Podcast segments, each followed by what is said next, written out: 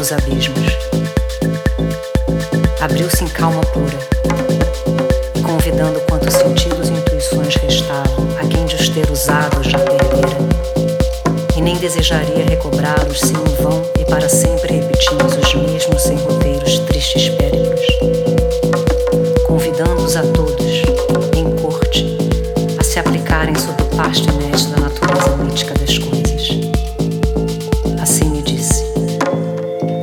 voz alguma, o sopro, o eco ou simples percussão atestasse que alguém sobre a montanha, a outro alguém, noturno e miserável, incolóquio se estava dirigindo.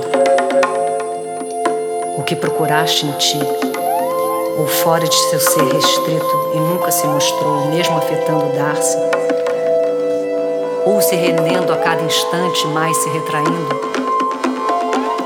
Olha, repara, I'll ao escuta.